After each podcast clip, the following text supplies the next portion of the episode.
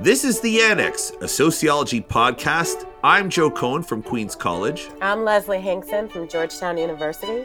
And I'm Gabriel Rossman from UCLA. We're on the web, theannexpodcast.com, on Twitter at SocAnnex, and on Facebook, The Annex Sociology Podcast. Today, a completely expendable all banter episode. right. Finally, I've been telling you we need episodes that people can skip. Just skip this podcast and go listen to In Our Time. And then if you're really bored at the gym, you can come back to us. Yeah. we're like the we're like the poor man's in our time. Oh God, yeah. Well, So we could we could all we could all try and talk like this, and then at the very end we could have the music, and then you know you could ask us, so was there anything that we left out? And then uh, we could have one of our grad students knock and say, uh, offer us coffee or tea. So, but before we get into anything serious, by the way, uh, so there's a you know, In Our Time has done a couple of spin-off shows, most famously um, History of a World in hundred Objects, and they also did uh, Shakespeare's Restless World, and they have a current one called Living with the Gods that's really good, and it's basically all about the sociology and anthropology of religion. Oh, nice. Yeah. So it's about I don't know ten episodes out of forty, and and uh, it's it, I highly recommend it. Great. Another podcast to crush us in the quality. Well, you, what you do is you download it, you listen to it, and then you add us to the playlist to play after that. it's like it's like we're they're like the Metropolitan Opera. We're more like the hee haw Yeah. of uh, of academic media. So th- that's actually funny, like you mentioned that, because like I, I wanted to listen to Nixon in China um, a couple weeks ago, and so I went on Amazon Prime to listen to it, and the version they had was from the Colorado Opera, and I was like, okay, I understand why people go to see the Metropolitan Opera because this Colorado version was so awful. Was it really? Yeah, it was like unlistenably bad. And I've heard several different versions. I heard the Houston version, a version in Paris, and um, and the Mets version, and they were all good. But that Colorado one was unlistenable. I'm like, okay, I understand why they sold the rights to Amazon to stream this for hours. Remember, they're so they're all so hungry for content. I Yeah. ended up watching South Park because I'm very mu far lower brow than you, and uh, oh, come on, they you're, had a you're married to an opera singer. yeah. Well, there, there's some. It doesn't mean that I'm consuming it, right? Well, yeah. she she has all the cultural capital. I'm just the uh I'm just the arm arm candy. Arm hit. candy, yeah. yeah. Well, when I got a I got a Blu-ray of Nixon, and uh, you know, my girlfriend was like, "You can watch that when I go out of town." So Anyhow, so what's going on, guys? What's news? Oh, well, you know, as always, sex, sex, and more sex, except not the consensual type. Oh, Mhm. what are you reading? What what am I reading? What have you been reading? Well, what what what what what do you think? What do you have in mind this? yeah, how do you yeah how do you know she wasn't just telling you her plans? exactly right. Yeah. Um, um, no, I, I'm getting. I, I'm starting to get more and more concerned with what we're seeing in the in the papers, um, on the news. I mean, Louis C.K., the whole Moore Mhm. business.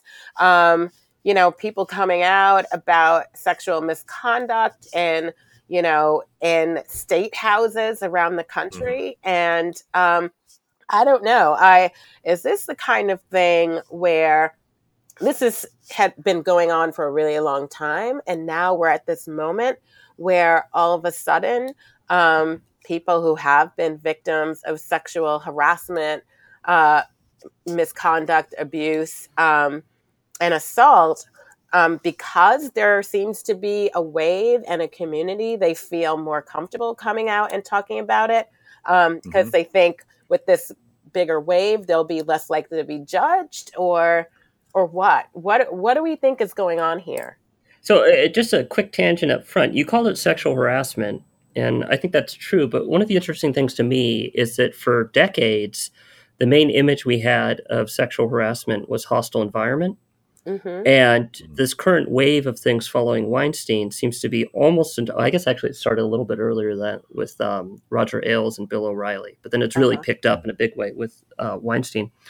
Um, almost everything that we've been hearing lately is really uh, quid pro quo sexual harassment and or sexual assault. Um, mm-hmm. the only recent allegation that was relatively high profile I remember that was more or less hostile environment was the uh, Mother Jones David Corn thing.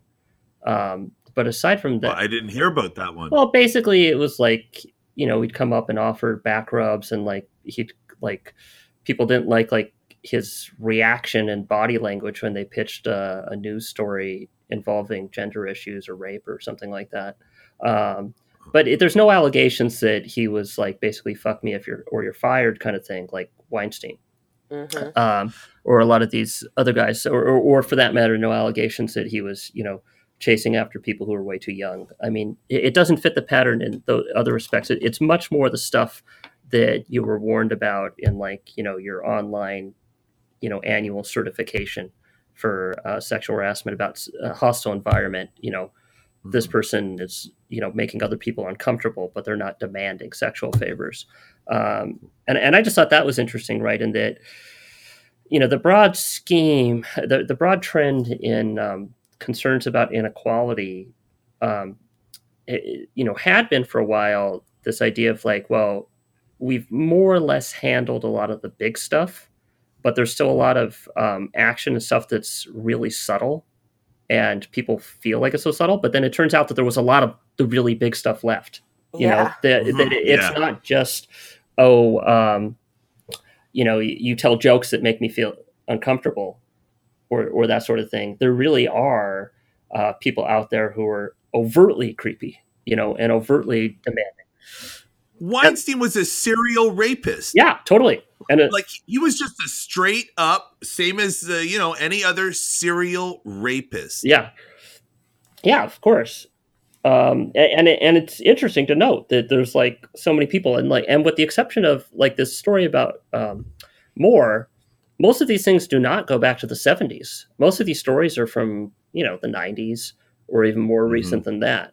I mean, I wouldn't say it's it's obviously problematic, but I mean, I think we spoke about this on a previous podcast. It's, I mean, this stuff, this stuff happens, right? And, mm-hmm. and we know it happens. And I don't know the extent to which men know that this happens, but, but women know that this happens, uh, not just because it happens to them, um, personally, but because, you know, other women uh, thankfully, look out for you. Every once mm-hmm, in a while, mm-hmm. another guy looks out for you and says, "Hey, you know, look out for, look out for so and so." And I think, and that's just, and that's just the way things have been, right? Since you know, since I was a kid to to now. I I I have to say, I was totally oblivious to all of this. Like, I mean, I, you know, I think we spoke about it before, and I don't want to repeat myself about how I understood it to be prevalent in the abstract, but had no appreciation of its, you know, immediate consequence. But earlier you were asking, what are the big factors that you think are are are driving this? Yeah. Right? Yeah. Is that yeah. And I have to there so one thing that I noticed uh after the election, after the presidential election, I I found in my social media and the the the women of my social networks, they got they felt a stronger sense of urgency with sort of sexual violence issues or you know after the whole uh, billy bush donald trump tape and then he got elected and I think uh, I I know a lot like the after the Trump election. I know that a lot of women I knew were very very upset, as they should have been, about the the Billy Bush tape and the you know grab them by the privates or yeah, whatever. But even but beyond we, that, even beyond that, I mean, you know, it's like the news came out that you know in her divorce filings, you know, Ivana Trump alleged that you know he'd raped her repeatedly during their their marriage right and uh, i mean even an allegation of that i mean it's like isn't is that disqualifying i mean i know that there's still some people in this country that think it's impossible for a husband to rape his wife but um, I, I, I mean, uh, I, I was flabbergasted. I was dumbfounded. And I think that that actually was a wake up call to a lot of women who actually did believe that there had been a lot of progress in this country. Mhm. Um, and how could this man be elected president? That that even for me, I thought because to my mind, uh, admitting that you grab people by the genitals is basically, I mean, they are a sexual assaulter, and that's that's an admission of being uh, somebody who engages in sexual assault. And that that you know, I uh, to my mind, when when he was elected, I was like, okay, so my daughters are going to go to school with the picture of some uh, sexual predator hanging in front of the room Yeah. and it was you know and i think uh, and i know a lot of women just reacted very strongly to that you know you know uh, earlier gabriel and i were talking though about this uh well wait leslie were you gonna follow up i heard you say something No, no, no. I I, gonna- no, I'm good. I'm good. Because we were talking there was an uh, uh, uh, a recent article in the atlantic by caitlin flanagan which uh, was asking well you know in the midst of all these changes what are we going to do about bill clinton Yeah. Oh yeah. Yeah, well, that's what I was noticing. Like Leslie's like, you know, this guy was accused of rape and he was elected president, and Mhm. you know, I was thinking like, bill clinton not for the first too. time. No, for no, for sure, right? I mean, eh, definitely for sure. And so, is this like a you know tit for tat thing? They're like, you guys had your sexual predator, we're gonna have ours. in, in a world where partisan affiliation is sort of the central variable, maybe, but like, you know, what was interesting with this Caitlin Flanagan article was she talks about Gloria Steinem Mhm. coming out and slut shaming the uh, the women who were accusing Bill Clinton. Yeah. Was it Steinem or somebody else who said? I, I remember there was some columnist or you know opinionator type person who basically said that uh, for preserving abortion rights, uh, Clinton deserved to be filleted by every woman in America. Oh, I don't remember That, that. that was but- contemporaneous. That was in like 1998. Somebody said that, and it was basically this idea of like, you know, if you agree with us on policy, then you can get away with it, whatever you want personally. And it was making explicit in Right. very much the same way that you're hearing people talk about Roy Moore. You know, think of it like uh, Monica Lewinsky. You know, I, she has a great TED talk, by the way, Monica Lewinsky, Mhm. about uh, being shamed on the internet. And she really is one of the Well, she was the, I the mean- earliest person. Yeah, she's like uh, one, you know, a candidate for patient zero of Yeah. this type of behavior. Oh, you know what's funny But, is there was no patient zero in HIV. Um, there, there's a Oh. yeah that that whole thing that started with the band played on and then that Gladwell picked up. It's all bullshit. Um, that guy was originally but- called Patient. Oh, you want to say that? I think yeah, let's save that one. Anyway, that's yeah, cool. put a pin in it, but basically, patient zero never happened. Uh-huh. It's for the for the demography episode. yeah, but I mean, just even before Monica Lewinsky, though, before Monica Lewinsky, there were other allegations about Clinton during, you know, during his first run for for the presidency, and even before that, you know, we had Anita Hill. Like I remember, I remember watching this, uh, watching those hearings. And thinking to myself, "Oh my god! Like, oh my god!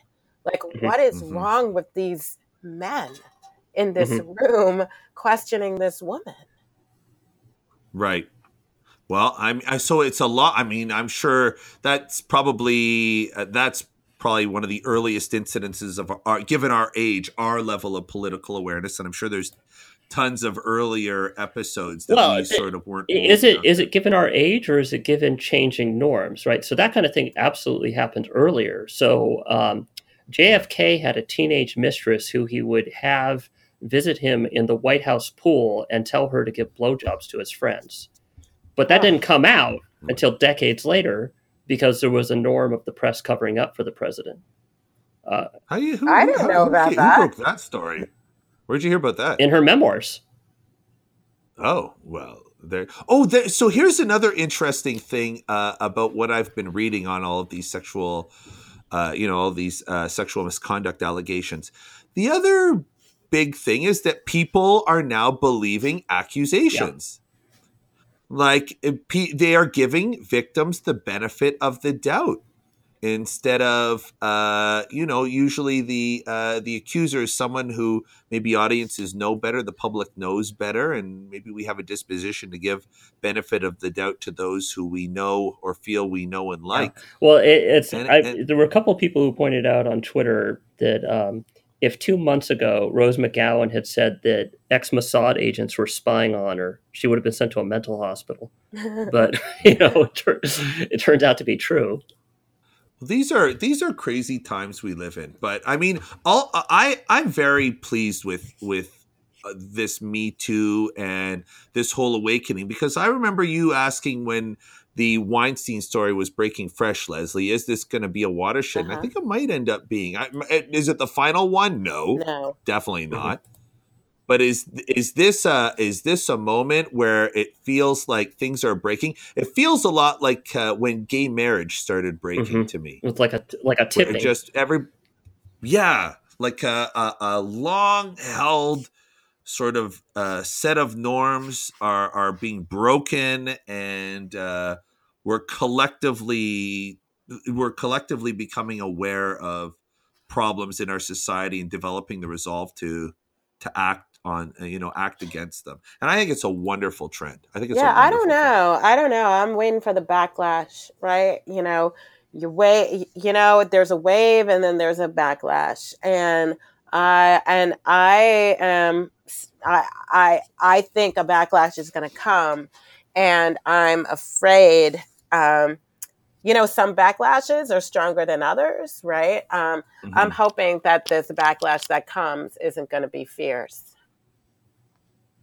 It's it's hard for me to say because I, I, I mean I'd imagine that a very unpopular president and his associated social movement would be at the vanguard of that backlash and I feel like it's just not a not a strong team behind that movement. One area where it might get uh, eh, one area that causes me pause is uh, in something that Gabriel said about the David Corn story, where people are talking about interpretations of body uh-huh. language uh-huh. when certain stories are pitched. And if this presses into that, where people are being forced to or be are being publicly shamed for other people's impressions of their nonverbal language, then it might get into a a problematic area. Oh no, for sure. And that's I think that that's actually where people leading the backlash, that's where they're going to sink their teeth in, right? Mm-hmm. They're going to sink mm-hmm. their teeth into into those kinds of accounts, right? And though and by sinking their teeth into those kinds of accounts, then all of the bigger issues then just get grouped in with that, right? And then all of a sudden it's like, you know, you know, it's kind of like um you know, I remember when uh, Ford, I can't remember his first name, he's a law professor at Stanford, I want to say, wrote that book, The Race Card.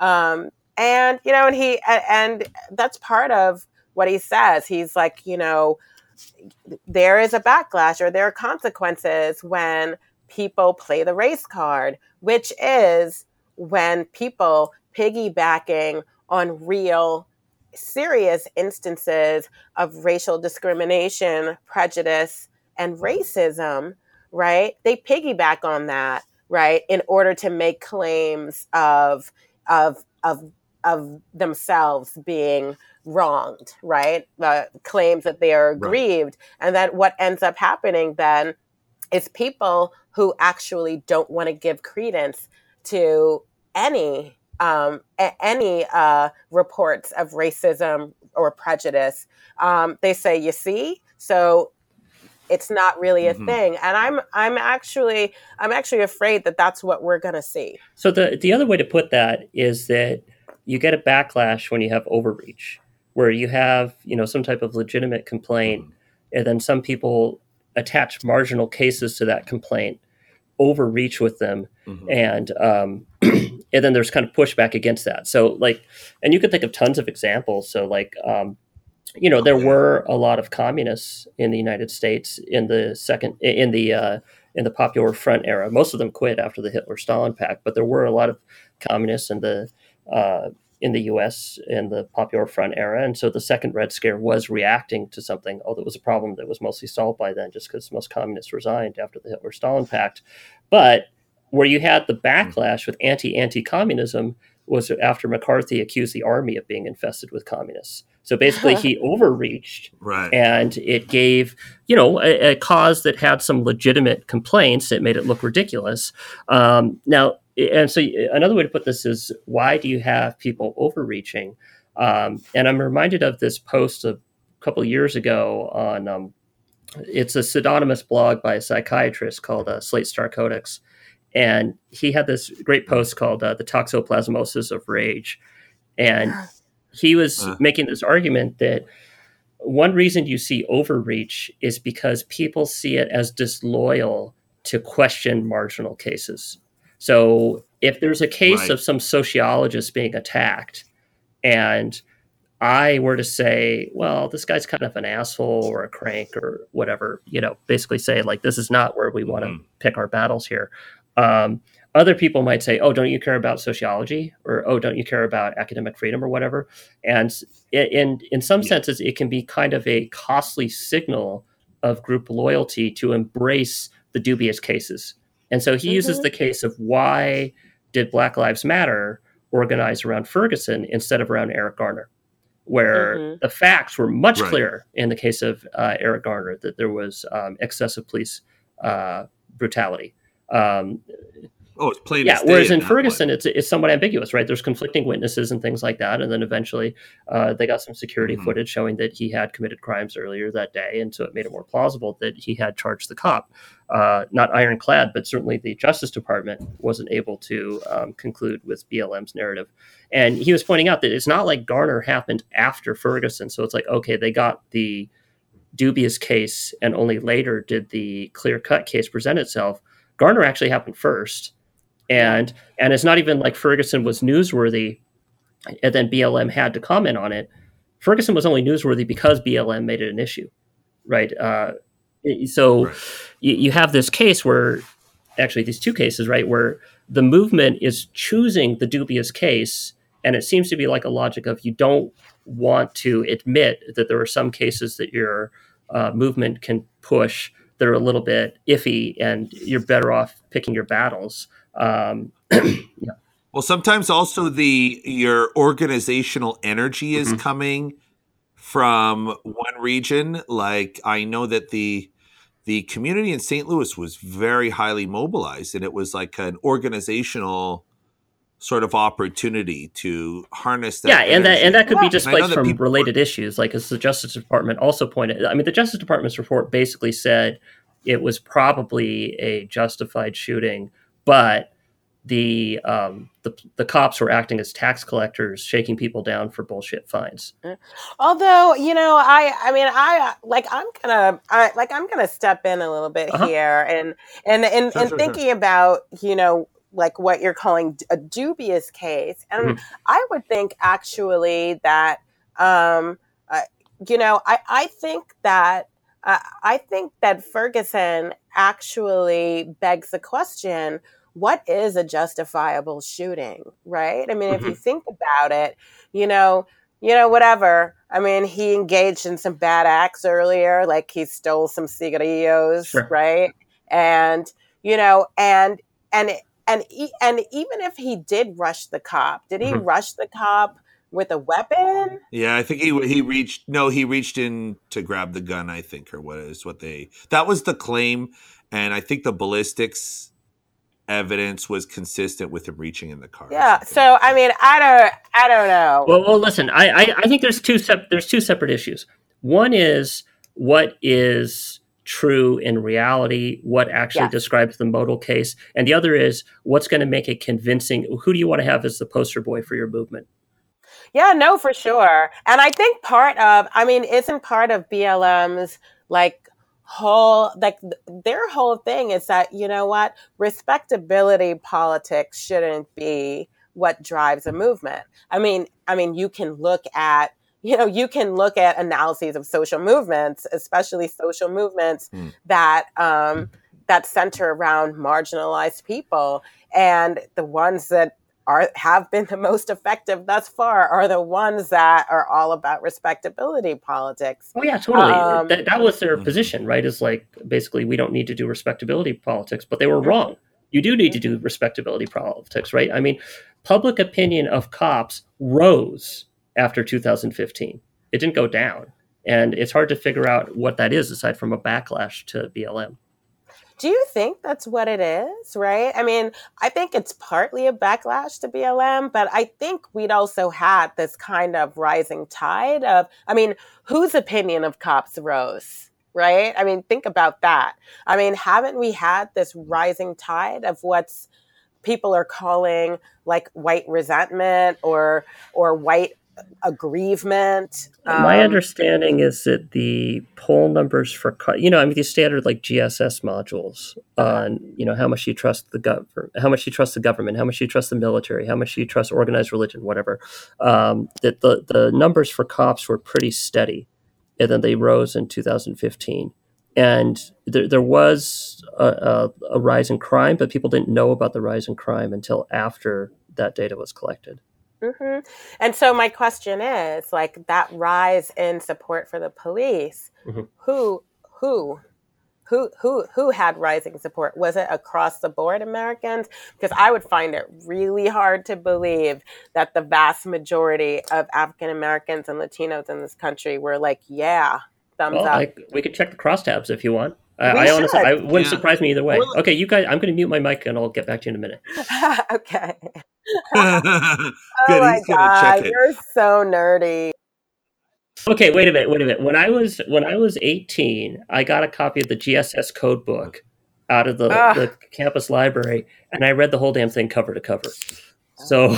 Oh, oh my Gabe. god, that's like that's like when I read the dictionary. Wow, you guys are uh, like, am I the coolest uh, one here today? Is that is I, that I actually think, happening? I, I think I think so, Joe.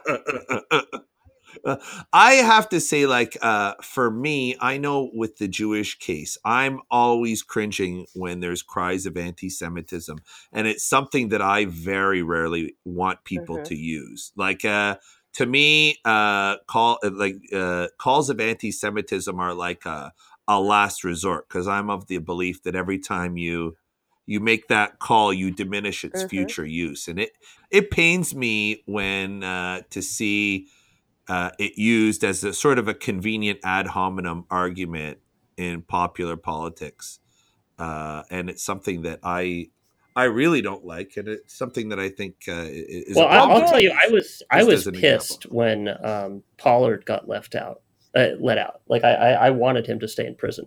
Uh, yeah, I, I wish. Look, for me, uh, uh, Black Lives Matter is. I always took it to mean that Black Lives Matter. Like you can't go around killing them because their lives are important. And I always, always wondered why. It, uh, the one that broke my heart was the oh, Tamir yeah. Rice. That one just bothers me so what, much. Was that the kid in the park? It just where the, that one the, the cop responded to a man with yes. a gun call and immediately shot the kid. Yeah, a twelve-year-old boy like that one was just i that one just did it for me but i do know people in my community who are pro cop and uh, i think what's happening is they are hearing from the, their news sources that police are under attack like there's a distortion of what black lives matter mm-hmm. is about and just sort of like the way colin kaepernick has mm-hmm. been distorted to be about hating troops and not respecting the american troops who died like it's just so ridiculous. But that goes to Leslie's point. Is there anything anybody could have done? I don't think so because they're getting their information from like uh, like from people who whose primary directive is to incite yeah. and they don't have a strong commitment to the facts anyway so it probably doesn't even matter what would have happened or who would have said what because when you have like a, a strong force that's looking to incite people what do you how are you going to stop that if there's no commitment to the truth or what people have actually said? Yeah, I mean, I think I, I think that's to, I think that's totally right, and I think that you know we've seen this, you know, since I would say 20 years after the Civil Rights Act, right? Is people were like, mm. "Yay, end of racism," right? And then after 20 years of you know enacting policy, like most of the time quite weakly, then the vast majority of the American public then said, um, "Okay, racism's over. Why do we still have this stuff?" Well, you know what's funny Right? about that is um, if you look at a graph, the I think it was also the Atlantic. There was a graph recently showing um, the partisan split in something along the lines of is how big of a problem is racism, and it, it was whether you ask Republicans or Democrats, the answer to it's a big problem, like Uh-huh. like it, not in the sense like I- do you approve of it or not, but in the sense of you know how much does it actually affect, um, was relatively low and steady with a relatively small but steady gap between Republicans and Democrats, and that gap has been growing substantially, where Republicans basically still say it's not much of a problem, and if anything, say it's a little bit less of a problem than they used to, and Democrats the number's just been skyrocketing. It went from something like twenty five percent to something like sixty percent. Uh, and you want to guess when that trend started? Uh, after Barack Obama was exactly. elected? Yep. Yep. The Yeah. trend started Really? right in like 2008. What's the explanation? I don't know what the explanation is. My speculation would be uh, kind of like uh, frustration of rising expectations, just like in uh, Tocqueville's L'Ancien regime. Yeah, I mean, I, it is actually very, very, very interesting. And you know, I'm sure, I'm sure if they'd been taking surveys like post Reconstruction, we'd Mhm. see, we'd be seeing some similar trends. So I feel like Can you I- imagine no. doing a survey in 1859 of like on a scale of strongly agree to strongly Yeah. disagree? Yeah, How much of exactly. a But do that- think? But what I'm saying is, I think that there are these moments, right? There are these moments, right? So Uh-huh. you have struggle, struggle, struggle, right? And then you have some kind of breakthrough, right? Where like everyone's like, yay, you know, good has won out. And Yeah. then after about 15 to 20 years, people are like, okay, we're sick of this now, right? Like, Yeah. why aren't you further ahead? It must be your fault. And, you know, and then there's whole retrenchment. And I think that we, I think that we could actually see these cycles if we actually had survey data dating all the way back there. I think we'd we'd really see that. Yeah. By the way, I did look up the uh, cop trust question, but unfortunately, it, so the bad news is that unfortunately, do you trust cops is not a core question GSS. So we don't have a longitudinal trend. I know that there's that, it might be Pew or Gallup or something, but in the course of looking for it, I found that there was a module one year where they asked, what is the number of Keiths that you trust, the number of Marias that you trust, the number of Karens that you trust, Evans, the number of electricians, you know? So, uh, Did- I guess they just chose names out of a phone book or like social security records or something and asked uh, the number of people you trust. That's random. Like I, I mean, I wish they would have asked me what I wanted to have in the GSS that year. That sounds like a throwaway. Well, I, I I think what it is is that you know ex ante what uh, percentage of people in a given birth cohort are named Linda, and it provides uh, and it's kind of like an ecocentric. Uh, it's a name Right. register sociometric. Yeah, probably somebody got an idea once and then they've scraped together. How much does it cost to put a question on the GSS? Yeah, it I'm not sure. ton. So, so somebody's scraped together the tens of thousands of dollars required, if not hundreds of thousands, to put that. That's like uh like that's like the astrology question. Oh, the story I heard about the astrology question is they originally added it as a robustness check for the birth month question.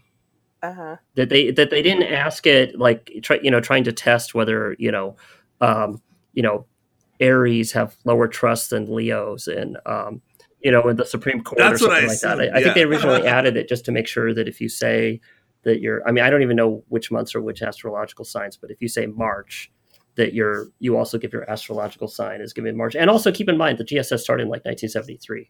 So or 1972. So you know you could just Right. imagine a bunch of like sociologists with like gold chains would in their chest hair writing these questions. Why have a robustness check on birth month though? It seems to be a pretty low low value variable. No, Well, begin it could, that could be a robustness check in general, right? Sometimes you just want to check the robustness of the survey overall, even if you don't really care about the question. That's weird. I can't get my head around it. Maybe I just won't even bother. So, on a scale of one to five, where one is strongly disagree and five is strongly agree, do you think birth month is an important variable to have? a robustness check? well, for but it depends for what, right?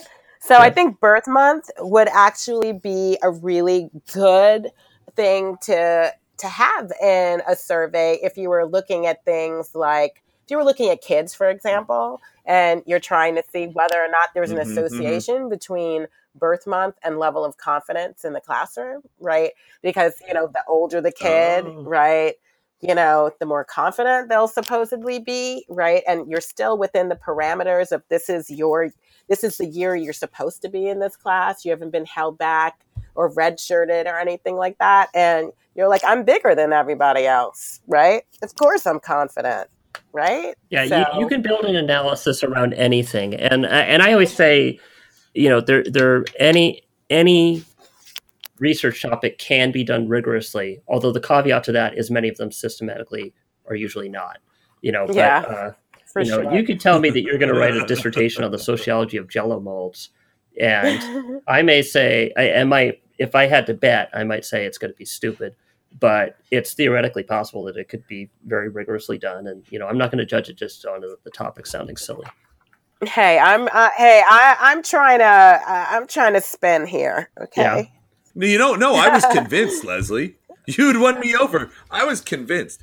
And I just want to say that is a beauty of the discipline. And also, you know, something that I've really come to appreciate even more once we started doing the podcast. You know, we're a quant shop, and I've never talked to such a wide range of really good ethnographers. Uh, and I've really gotten I, my appreciation for the uh, you know the other methodological side of the discipline has really uh, really gone up. I'm uh, that's a side point that will probably no, I, no, I think But, that's uh, cool. I, I think that's cool. I mean, isn't that part of what we're trying to do here? Is we're trying to bring sociology together with all of the divisions uh, in our society today. Isn't it nice to have a place where we can agree to disagree, right? We can share differing opinions, right? And you know, we can walk away feeling like, huh, I learned something today. I had no idea that there were such conciliatory aims for this podcast. I'm quitting after this episode. I, I was mostly trying to make friends. oh, now I feel bad. Oh, you're the you're the sad clown. As a tear rolls down my cheek Yeah, with but, this laugh. but Doctor, I am Pagliacci. Pagliacci. No, exa- I was just thinking about Pagliacci. Yeah. oh shoot, dudes, this has been like Yep. forty minutes. Yeah. Yeah, but there's got to be at least five minutes of crap for you to edit out. Well, if anybody's even listened this far, I'd be very surprised. If anybody hears this and has listened this far, congratulations. Let us You know. were thinking I about bet you it's not offering them gonna like a free copy of a book or something, and then I and then I, I could hear the the wheels turning in your head, and you're like, oh, I might actually be on the hook for. No. Uh, nobody want nobody Yeah. wants my book. By the way, I participated in a uh, I participated in a study by Howard Gardner. You know the multiple Yeah. intelligences Uh, Yeah. guy. I think I think he's the multiple Yeah. intelligences guy. So uh, anyhow, there was this study about you know university teaching all across the country, and you know we're always pulled into the fold because we we always stand as a certain kind Uh-huh. of the industry, right? And uh, but the incent the the incentive was a, an autographed book by Howard Gardner. And, was- and, and it was this is a case where the incentive made me want to participate in the study less. Oh, totally. Because I was Yeah. like a signed book. Like, come on now. yeah. They should have just said uh, points towards heaven. I mean, that would have been better. something. I was like, well, maybe I could put it on eBay or something. But yeah, for anybody listening, a signed copy of your own book is not a great incentive if you're trying to get other academics to uh, participate. In your Oh shit! study. Now I have to do a who. I I thought my Christmas shopping was all taken care of. oh, signed Gabriel Rossman book. I know what, and I can't even return them because I already signed them. Yeah. Yeah. That's like one step ab- uh, above giving somebody a signed headshot for Christmas, you know? Yeah. oh God. Okay, so what's up? Ne- who's up next? Who's up next? Hi, Gabriel. We're almost done the episode. Or are we going to leave uh, space for the uh, Miranda Lambert guitar riff, or are we just going to go straight to it? oh, uh, I don't know. This one's this one's pretty. Uh, Yeah.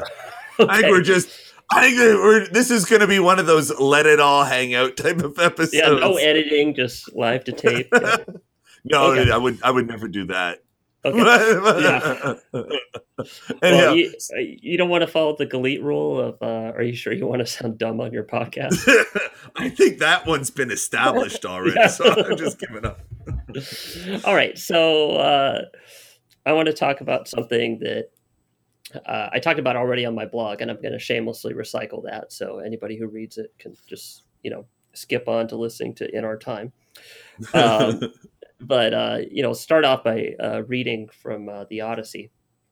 I was driven thence by foul winds for a space of nine days upon the sea, but on the tenth day we reached the land of the lotus eaters, who live on a food that comes from a kind of flower. Here we landed to take in fresh water, and our crews got their midday meal on the shore near the ships. When they had eaten and drunk, I sent two of my company to see what manner of men the people of the place might be, and they had a third man under them.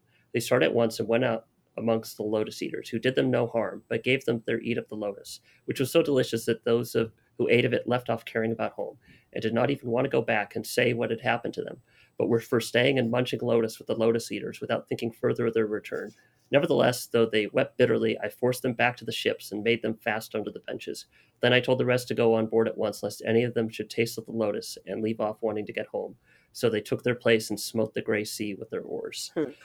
All right. So uh, that uh, that little passage from uh, the Odyssey, uh, you know, I, I thought of that when I read um, uh. Dreamland about a year Uh-huh. ago, and uh, it's an absolutely fantastic book, um, and I highly recommend it to any sociologist, um, whether or not you do criminal justice or drugs or anything like that. I don't do any of that stuff, and I thought it was. You mean when you say do drugs, Um, do you mean like research it? Well, yeah, well, yeah, that's right. I mean, if you uh, if if you're actually doing drugs, Yeah, you have just more to be clear. to read next. yeah, so yeah, I mean, even if you're not a specialist in drugs, uh, Can you can Yeah. you just give us a quick intro to the book, just so for yeah, those sure. of us So who it's by a journalist, uh, Sam Quinones, um, on the opiate epidemic. And it, it kind of tells two stories. So one of the stories is the medical story of the pain revolution, where in the early 1990s, well, picking up, starting in the 80s, but really picking up in the 1990s, uh, medicine abandoned its traditional taboos on prescribing opiates. Um, traditionally, doctors had always been afraid to prescribe opiates because they knew they were addictive, or at least they had been since the earlier opiate epidemic of like you know patent medicine uh, around the in the Victorian era, or maybe a little Right. later, around the turn of the century. Uh, you know, when you had like patent medicine that was really just laudanum, um, and that sort of thing, and you ended up having all these people getting addicted to patent medicine. Uh, so between that and the early 90s you had doctors being very reluctant to prescribe opiates. And uh, basically if you were in pain well then you were just in pain. And pretty much if it was say 1970 pretty much the only way you were getting opiates from a physician is if you were in surgery or recovering from surgery. But Right. basically nobody got opiates outpatient and they were very tightly controlled inpatient and then you had the pain revolution where they became convinced that pain was a serious problem and it could be treated by medicine. Mhm. And uh, you also saw the development of a new class of opiates that were theoretically less addictive because the way addiction works in the brain is addiction is fundamentally a learning disorder where uh, the brain learns when it has an unexpectedly pleasurable or for that matter unexpectedly harsh stimulus uh, Right. It, it it really uh, the psychologists call this the error prediction model of learning that you know if you if you don't expect something to be so wonderful then you, you your brain really learns to do it again. Uh, Oh, so the worst thing that can ever happen to you is that the fir- you win the first time you gamble. You know right. uh, if, if you lose the first time you gamble you're not going to you're not going to like gambling and if you win the first time you gamble you're going to you know like it which is not a good uh, habit to develop. Mm.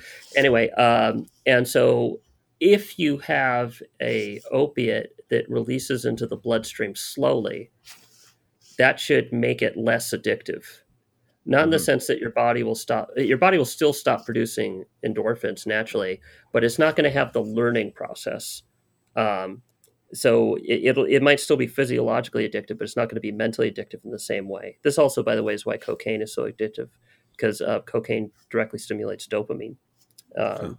And and your body absorbs it very rapidly um, anyway but if you had drugs like oxycontin where you take the pill and it, it has basically a time release coating, so it very slowly releases into your blood. Um, in theory, that should be less addictive than just taking the equivalent dose of just straight morphine or oxycodone. Um, but it turned out that that was not true, and people got addicted to oxy anyway. So that's one of the two stories. Um. The story of kind of the pharmaceutical slash medical revolution in opiates, and then the other story is um, about black tar heroin, especially coming out of the city of, well, not city, the village of Xalisco, um, which is spelled with an X, unlike the state, um, in the state of Nayarit. Um, this is such a tiny, inconsequential place that I've driven through Nayarit and I totally forgot it. Where? What country is that? Where is that? It's in Mexico. I believe it's between Okay. Sinaloa and Jalisco.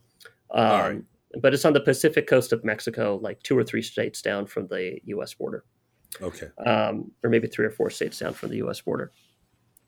So it's this tiny little village, and um, people there near the village grow poppies, and then in the village they cook them down to black tar, and they they have like a return migration model where all the young men from this village uh, illegally migrate to the United States um, basically sleep on the floor in an overcrowded apartment for six months and work 12 hour days driving around with cell phones and a half a dozen balloons of black tar in their mouth that you call the cell phone number and you meet a prearranged drop off point or they're even home deliver it and they sell you a balloon of black tar for five or ten dollars so it's an incredibly it's it's very high quality heroin and um, i mean it's not China white good, but it's it's less diluted than um, heroin was traditionally, and it's very cheap, especially with the quality adjusted price.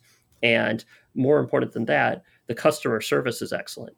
You don't have to go to some corner boy, you know, who's Mhm. going to be kind of mean to you and go to the sketchy part. They will actually deliver it even to your house. And right. uh, junkies who Quinones uh, interviewed talked about how it was so much nicer buying from these uh, polite Mexicans than it had been from buying from traditional drug dealers. And uh, you know, there's some advantages even from a public perspective. These guys, as a rule, are not violent. Uh, They Uh-huh. don't get into turf wars in part because they don't have corners to protect. Um, but uh, you know, it has it, the general pattern that you have if you take these two storylines together is people get hooked on pills and then they eventually can't afford the pills and they Right. switch to black tar.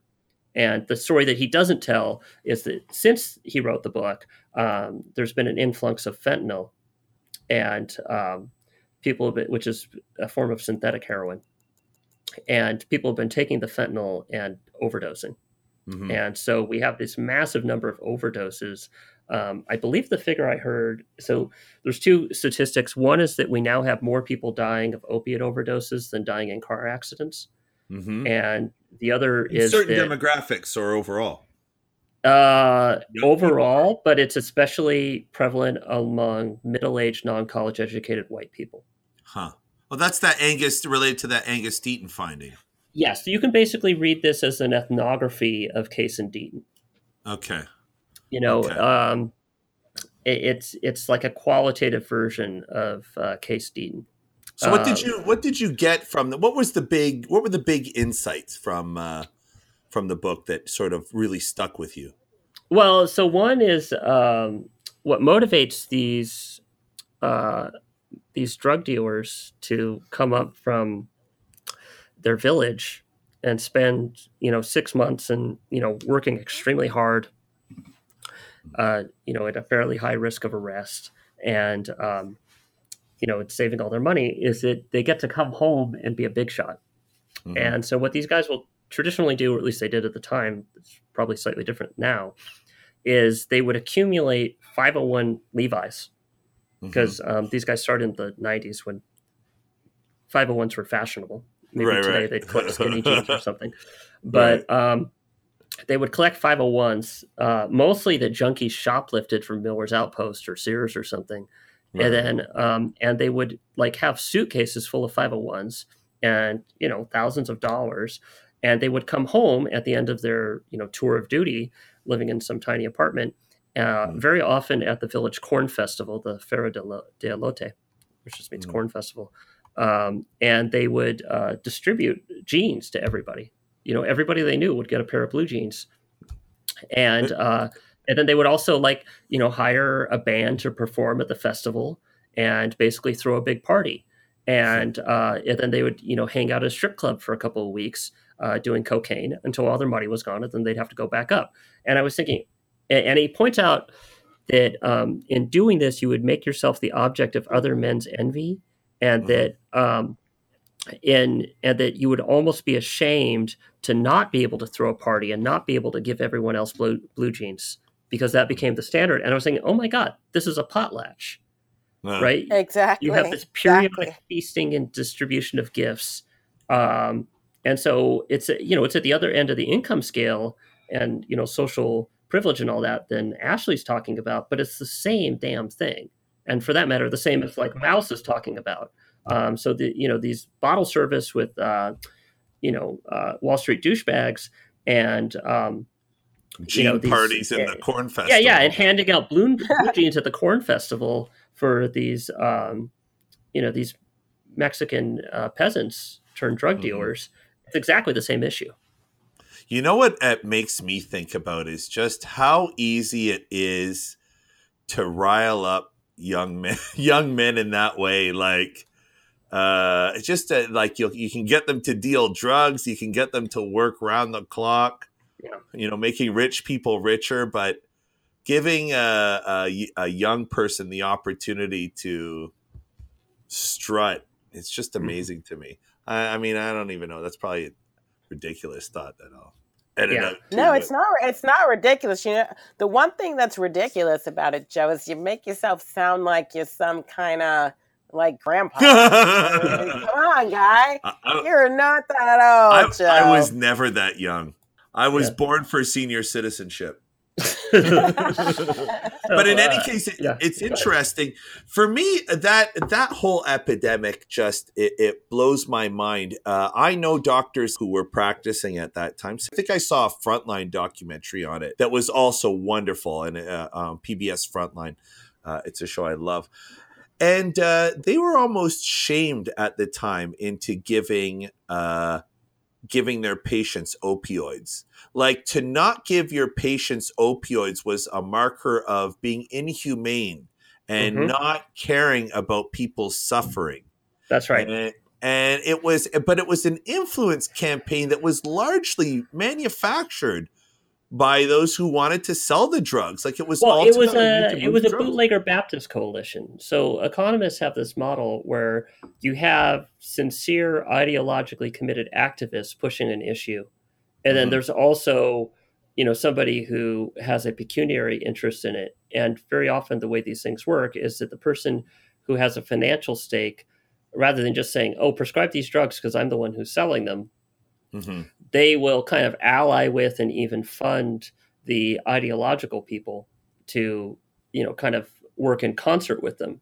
So you yes. have both the ideal, you have the idealists and you have the cynics cooperating together um, to produce this. And that you know there were doctors who were very sincerely committed to the idea that pain is a serious problem, and that you know we have these drugs that are very effective at treating pain, all of which is true right? Mm-hmm. But they mm-hmm. just lost sight of the fact that these drugs are also extraordinarily dangerous. And, and they were sincere in that. And, and, it's interesting, too, in that a lot of these doctors who were in this movement came out of hospice care. And yeah. hospice, why not give people, you know, why not exactly. people drug people out of their mind? They're going to die before they'd have to kick the addiction anyway.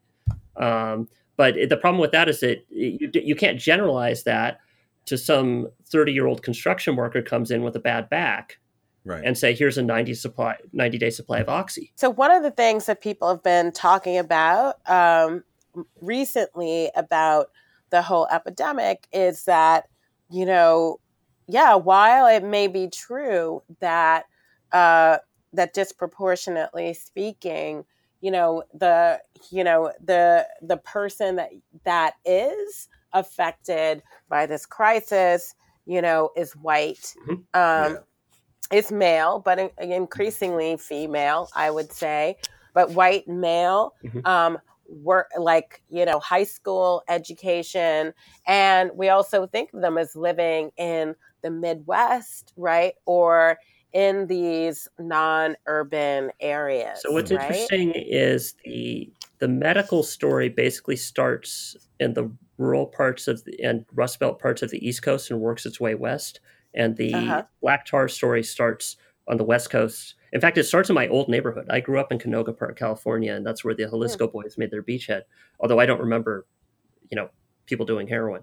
Um, but uh, the, and then when they met in say Ohio, that's where things got really terrible. But you know, this the pill popping started in um, you know kind of the rural Rust Belt parts of the East, and then moved its way west. Basically, the the TV show Justified as a documentary. You know, I mean, it's Mhm. it's sociologically accurate. Well, so my so what I so what I was going to say is, you know, part of the conversation right now is Mhm. people saying that may be the case, but they're not the only ones affected by the opioid crisis, and and it seems as though, um, you know, people actually have this idea. There's this ideal type, right? I would say Mhm. Wow. of the person who is affected by the crisis. And when you have that ideal type in your head, it causes you to neglect all of the other people who don't fit that description.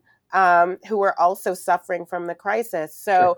I remember, Leslie, they're not. Nobody's doing anything here about that crisis. Like nobody's. It's all like, like I, I, I at the under- local level, I at mean, the local level, they are. There, uh, the only thing that I like, I I know at they my community is really going on about how they're mad that the government's spending too much on this stuff to save their lives if they overdose. But my Yeah. like my understanding is that uh, the w- people with health insurance are the only ones who have a, a good crack at any type of treatment. And I know there are like nonprofits or whatever, but like it's bonkers. In my, from what I'm gathering, and I've spoken with a few doctors in Canada, they just they are. It's like they're just ma- they're treating opioid addicts as sort of chronic drug you know drug addict cases and they're trying to taper them down but it has to happen slowly with behavioral modification in the Mhm. states what they do is they just cut off the pill thing they gave everybody pills and they were like whoa this is bad now nobody gets pills or i mean uh, you don't get as many pills and then everybody went to tar after that but i mean i get that there's a, a race or fentanyl, and fentanyl Yeah. is what's really dangerous.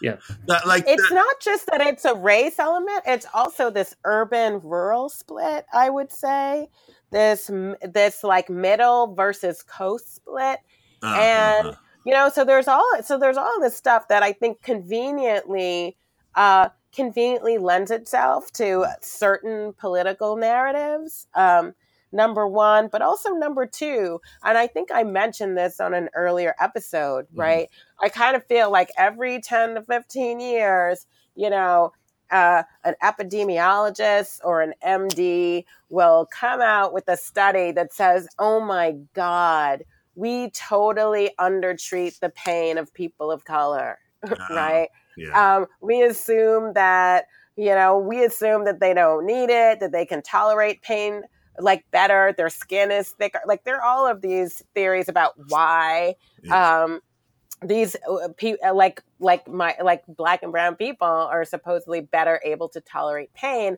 And i rem- and so there was one of these studies that came out i want to say 2 years ago. And i remember like listening to listening to this on the radio and one of the people on the show said well one of the upsides of this you know for black people is that well you know uh, because they were less likely to be prescribed opiates, like, you know, they're not victims of the opiate crisis. And I, you know, and I get it. Like, like they're not as, but I mean, there are parts of the Bronx that are like decimated. First right? of all, I, I find that to be such a ridiculous argument because the only reason that these people aren't being affected by opiate addiction is because they were denied healthcare services like in the past generation. And you're like, yeah, see, you guys, we didn't give you healthcare, but like there's an upside to it. yeah, it's glass glass half full or glass half empty. How you want to look at this? That's like that's like imagine like an abusive spouse beats their spouse and then the spouse runs away and becomes a super famous singer and they're like yeah like I'm thinking of uh, Tina Turner and Ike Turner I was You're just like gonna say that sounds like the Yeah. plot of. Uh, That's what I movie. was Uh, thinking. what's love got to do with it? Yeah and that's like saying see Tina wasn't it great that Ike was beating you because ultimately he ended up a star it's like don't well, it's very twist interesting. that into a favor you, you keep saying uh, medical, but one of the interesting things is that the uh, the Xalisco boys refuse to sell to black customers too. Um, Mhm. Oh. And uh, Quinones, you know, who talked to all of them, said that basically they they're convinced that um, the black heroin market is more violent than the white heroin market, and Mhm. they feel they, they suspect that if they sell to um, black customers, they're more vulnerable to armed robbery. So you know, both from the medical side and from the uh, street market side, um, both types of um, you know new models of opiate distribution have been uh, you know for not necessarily the greatest motives have left uh, blacks less uh, involved, less vulnerable. so discrimination can be protective. Well, if it if it's if it's discrimination in the provision of poison, yes. Yeah, know? no, I, I I know, I totally get it. Can I? Uh, can I? It, it, it sounds like it's a completely different topic, but there, Yeah. there's a link, and and the link is fear of black neighborhoods. Uh-huh. Um, because it's like it's really odd that like Mexican heroin dealers would be like, "Well, I don't want to go to the black neighborhood. I heard it's dangerous there," which to me is like insane. But also, uh, uh, uh, one thing that I'm beginning to think about, you know, the how uh, how housing costs are really a stress in the Northeast and out in the West Coast, probably even more so. Uh-huh. Uh, and uh, I was looking at sort of property in the suburbs of New York City, and one thing that I really noticed was like even wealthy black neighborhoods, like if even if they're wealthy, they're I, I get the sense that there's like a, a price discount. And it means Oh, that, there like- totally is. yeah, and it means that like you have like I'm wondering how much of this housing is how much how much housing and it's not all of this housing cost problem is rooted in like people's irrational fears of black neighborhoods. I'm not saying poor neighborhoods, I'm not saying crime ridden neighborhoods. I'm saying black independent of those factors. Like I live in a town where the uh, black neighborhood is physically segregated. Like there's a train track and whatever, and I noticed there's limited access points. I'm not an expert in this stuff, so maybe I'm out to lunch, but that's what I see. No, no. My understanding is that perceptions of neighborhoods are more driven by race than they are by, you know, signs of visible disorder or objective crime rates or anything like that. Oh yeah, no, for sure, right? So I, I think, I think we may have talked about this before. We ha- may hmm. have had this discussion before, but there's that Emerson et al. study that was done. I wish I could remember what year, but it was, you know, it, like I think, I think it's going on two decades now, right? Mhm. Where they did, you know, kind of like that phone survey kind of field experiment where you know they basically asked people you know they they talked to people over the phone and they said imagine that you're looking for a house you have two kids who are school aged right um, and here you are and they were like the house is within your price point yeah you know it's a beautiful house the Mhm. property values are high the quality of the neighborhood school is very high right everything's good right Mhm. and the one and and crime is low right Mhm. and so the one thing they did was they changed the racial makeup the racial and slash ethnic makeup of the classroom i mean Uh-huh. the classroom Jeez. No, but, but you see the neighborhood. same. But it's a good flip, right? Because you see the same effect Yeah. in people's evaluation of Sure. school quality. No, exactly. And what they found was that they were like, dude, in that case, it didn't matter how Asian the neighborhood was, because these because all of the respondents were white. Mhm. Didn't matter Mhm. how Asian the neighborhood was, didn't matter how Latino the neighborhood was. but right, I think it was once a neighborhood got beyond. I think it, it may. I can't remember. It may have been beyond ten percent. Yeah, I was gonna Um, guess something low. Yeah, then people were like, "Whoa!" And and I think that basically what what this finding tells you is that regardless of whether or not I mean, they were basically trying to figure out look, you know, people have these ideas, right? And so is it because, like, you know, race acts as a proxy for all of these other things? Well, we're going to tell people, you know what? It's not a proxy. Like, uh, we're going to give you all the information so you don't have to use race as a proxy. And even with that, it's kind of like if it's a black neighborhood, we don't care what's on paper. Uh, We and, and and the effect was was strongest um, for people who actually had school age kids. Yeah. Right. If you didn't have school age kids, ah, you'd be like, okay, Right. You, people people go wild. Well, what's weird in my town is that the black neighborhood is pretty well heeled. hmm Like the houses are all super nice, and I think those like you know it's it's very weird, but still it doesn't matter at what level. You're in North Jersey. Joe, the people are black. You know, want to know something though, Leslie? I'll tell you something though. I remember when I started teaching at Temple University, um, and I told I lived in Harlem, and then I moved to Temple. And Harlem was already. I mean, I lived in Harlem in two thousand three, two thousand four. So it Mhm. was already kind of getting hip and stuff. You know, it was it was pretty fun living there. Uh, it was a great neighborhood where I lived. And when I talked about coming from Harlem to the black kids at Temple, they were like, "What? Did you die there?" And I was like, "Oh, that's weird."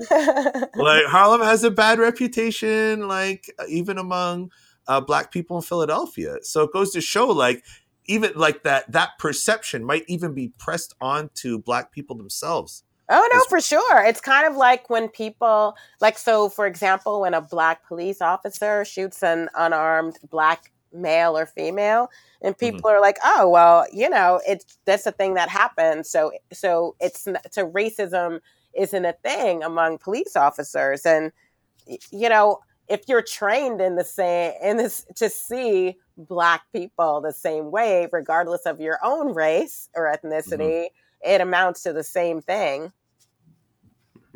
I don't know. I, I, I like that's why I like Queens. I feel Queens is pretty where there's no. I feel like there. I mean, this is a white person talking, so whenever I'm like, "Well, I'm very comfortable with race," you're always like, uh, well, "What do I do?" like, uh, but I, I find one thing that I love about Queens is like there's no dominant group that you can see. Mhm.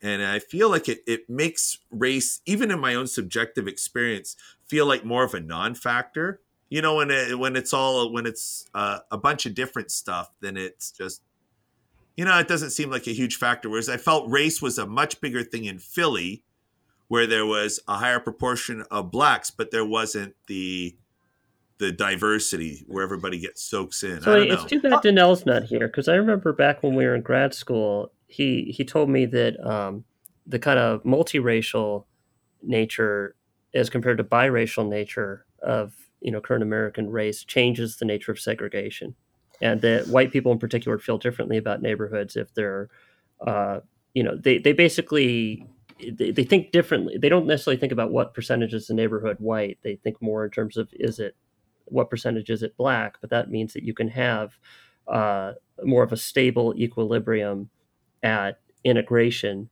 with the multiracial conception than you could back when it was just the two races. Although one of the things I, I I'm I'm happy you mentioned Queens, Joe, Mhm. because uh, I mean there are neighborhoods in Queens that are totally diverse, and then you realize there are no black people there, right? So Oh. I, I mean it's crazy, and you're just like, how is it possible that th- there is a space for seemingly every type of person in this neighborhood, except there are no people like this, right? And I mean, I, and I think, um, and and you, and you can see that in quote unquote diverse neighborhoods all around the country, right? Um, and I think I I think it goes to um, I don't know, like I think this country, like like kind of anti-blackness, whether it's conscious or subconscious, what have you. I think it still runs deep in this country. Oh, it's plain as day. I, to my I'm, mind. I'm glad you mentioned Queens because it reminds me to watch Coming to America again. and on That that, note, I, I just want to say, uh, what's his name? The dad. Yeah, he he was he in Jamaica. Oh, Estates? McDowell's. Yeah. Yeah, McDowell. Yeah. And he was like, it's funny. Like now I know the neighborhoods. They Yeah. don't look like that. Yeah. Queen, but uh, Queens is cool. Oh, there was something that I wanted to argue with you about. Mhm. It was about the doctors. Um, and it's like, oh, it was about how uh, even though they never lost sight of the fact that opiates were addictive, Mhm. what happened was addictivity got reframed, right? It was like that. It's like there's a, a cost benefit, and that the where you stand is influenced by a lot of social pressures. And it was like, Oh, see, I disagree with that because it became conventional wisdom at a certain point that the addiction rate for opiates is one percent. It's actually more like twenty percent. But they, but there was a study that showed one percent, and then people forgot that that study occurred under very specific circumstances. And so, Mhm. basically, for inpatients in the seventies, the addiction Mhm. rate was one percent.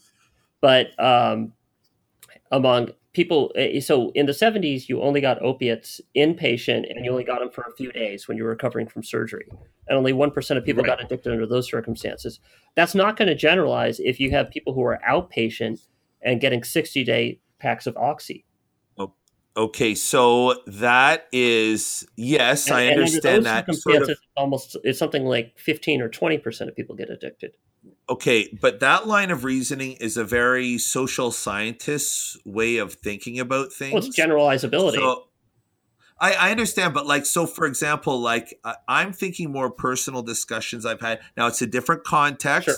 It's obviously an idiosyncratic sample, Mhm. But I will say that the doctors that I have spoken to, their grasp of science and statistics is much weaker than ours. Yeah.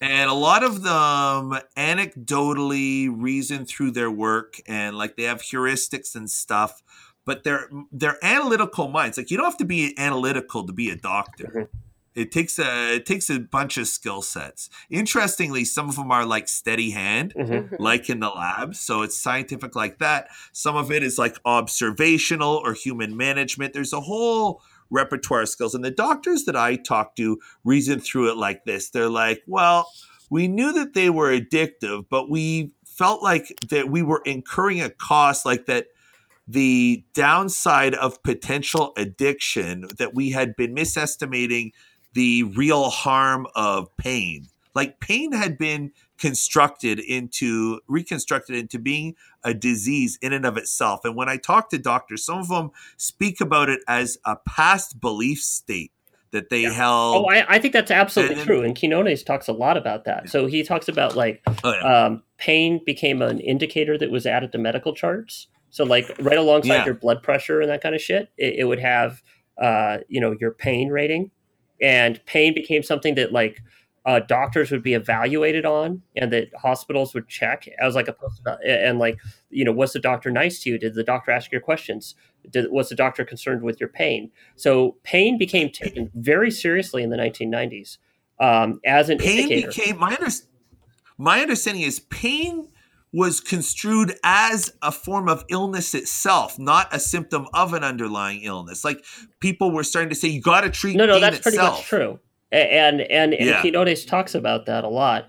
Eh, But he says, but the so the I don't know. There's two sides to this. One is taking pain more seriously, and the other is taking addiction less seriously.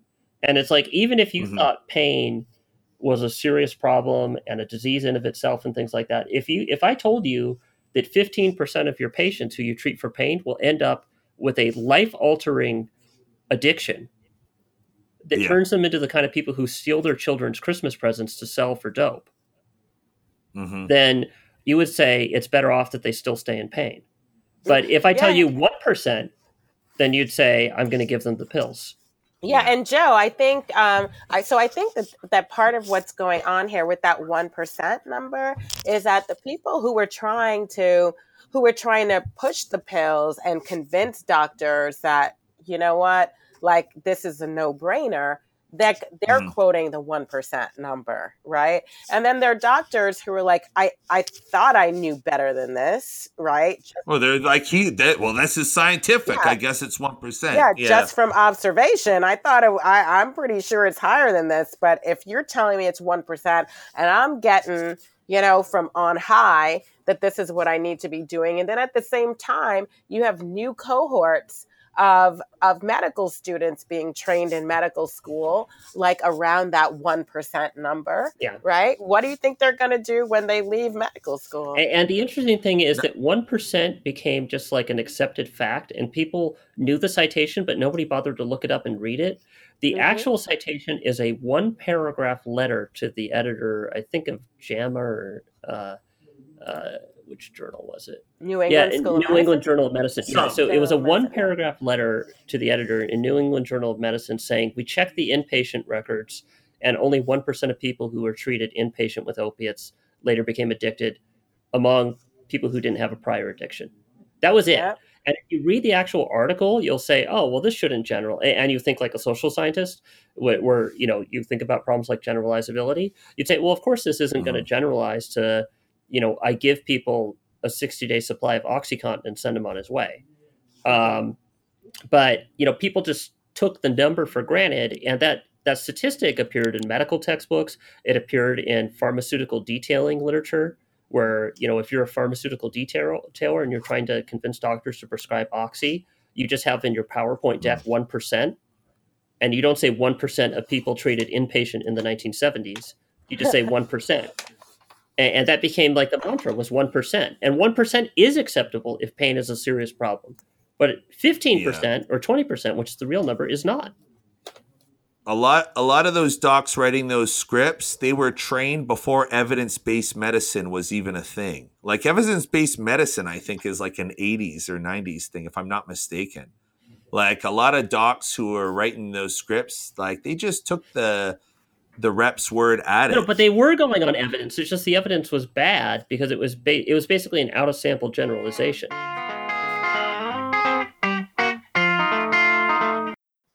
and now a word from editor bain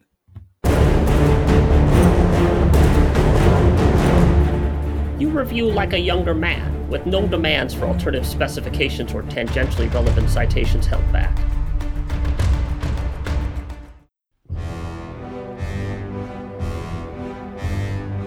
You've been listening to the Annex, a sociology podcast.